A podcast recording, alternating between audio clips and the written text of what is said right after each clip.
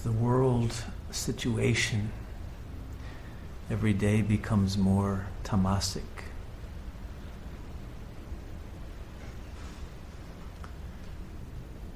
we have to remain immune to the negative vibrations that are all around us, that want to affect us, and that want to drag us down back into ego consciousness.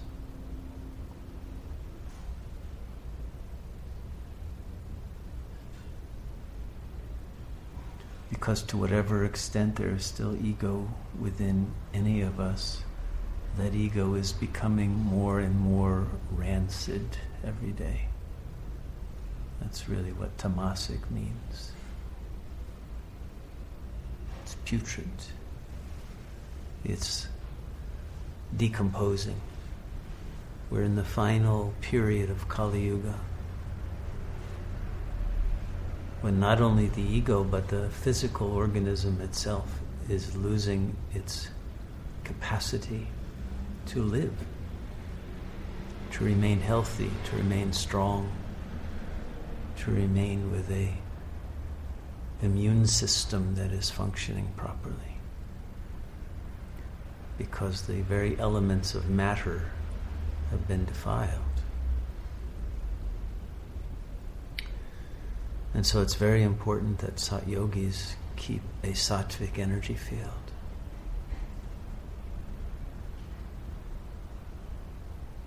Not only for the immunity of our own organism, but for the immunity of the Sangha as a superorganism. Or we can very easily be infected by the tamasic energy, and then suddenly our field of love becomes one of conflict and aggression, or lust, or fear, or simply chaos and confusion, or all at once. And the only way to maintain the coherence of your own energy field and that of the Sangha is to remain in inner silence. With your consciousness united with the Source. The moment we disconnect from the Source, we're pulled into that tamasic mind stream that is falling to the lowest levels.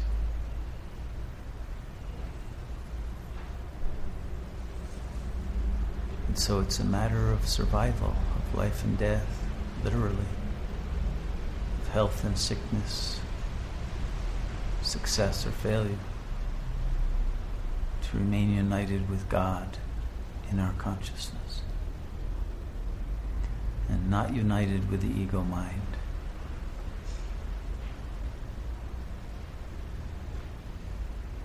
This must be our constant practice. And it's only then in that union with God that there is a margin of compassion and mercy on the other who may not be united and who may be in a chaotic or negative or aggressive state, but that we will be able to respond to with compassion and wisdom and healing love. And that's our function here. That's the first aid committee that we really need. And the whole Sangha has to be in that committee. That's the first and the last aid that you can offer. You must remain free of Maya. And the only way to do that is to rely on the Supreme Source within. And God cannot be reached truly through words. It may be helpful to use a mantra or a prayer in order to eliminate some of the static or negativity in the mind. But the power only comes when we're in silence. And when we're not identified with the body or with the ego or the history or with any projections.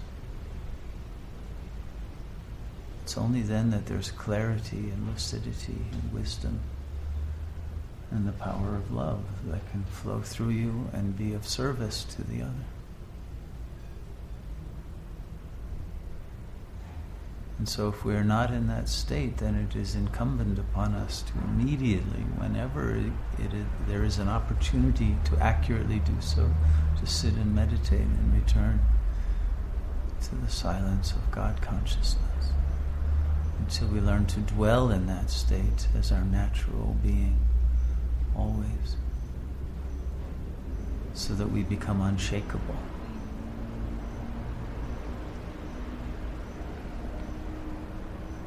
Because it's only when there is a core group of unshakable yogis that we can build the foundation of a true ashram.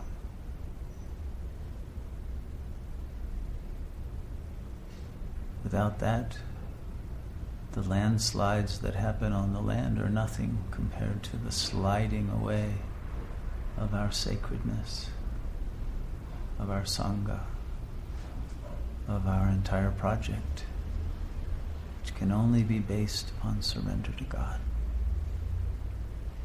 That's the foundation, and we must build it deep so that nothing can shake it. With absolute determination that is free of doubt, whether doubt in the other or in oneself or in God all of those doubts must be cleared so that the energy can flow without interruption, without obstacle.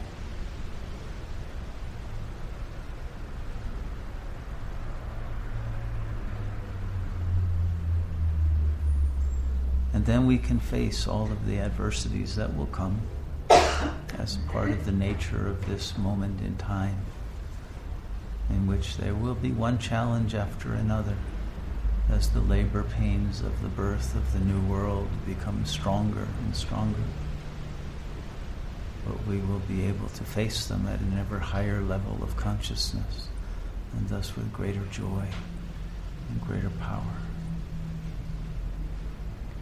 But right now, as a Sangha, we're behind the curve of the state that we need to be in in order to be adequate to the challenges that we face.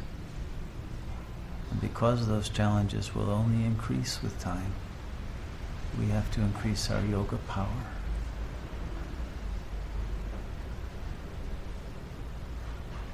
And this requires a much more profound surrender and meditative awareness that we never give up. We never trade in for lower chakra, jouissance, or for petty ego narratives or negative attitudes or projections on anyone. And we mustn't make excuses for ourselves.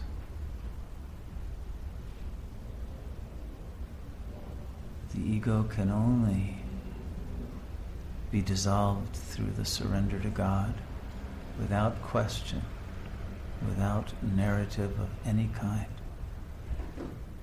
without excuses of any kind. We must live in truth. And when we are living in truth, then we are true beings. And our being is naturally good because our true being is created by God, who is the supreme goodness. And that goodness will manifest spontaneously. And because we are created by the supreme intelligence, that intelligence is able to flow through us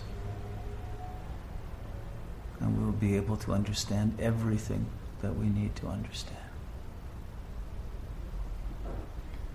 And because we are alive because of God's supreme love, that power of love and life will flow through us and be disseminated to all beings and all of nature. And that will create the energy field that will transform our world.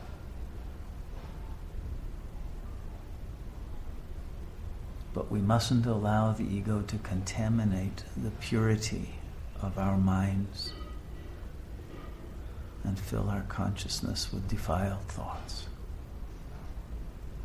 We must not allow that, not even the smallest breach in the psychic immune system.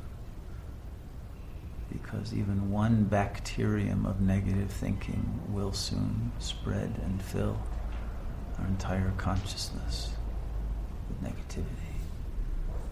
And so the remembrance of God must be a continuous flow.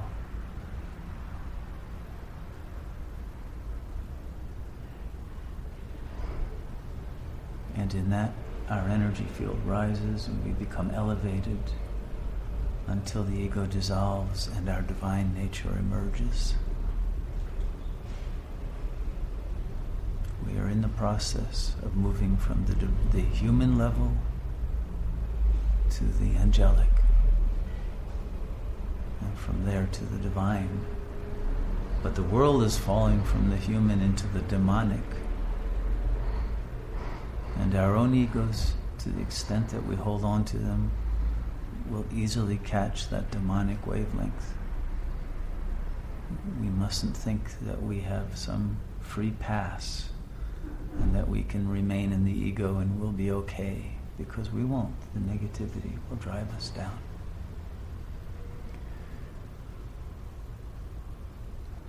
And so only through surrender to the angelic mission, purpose, and light and power of God can we be safe.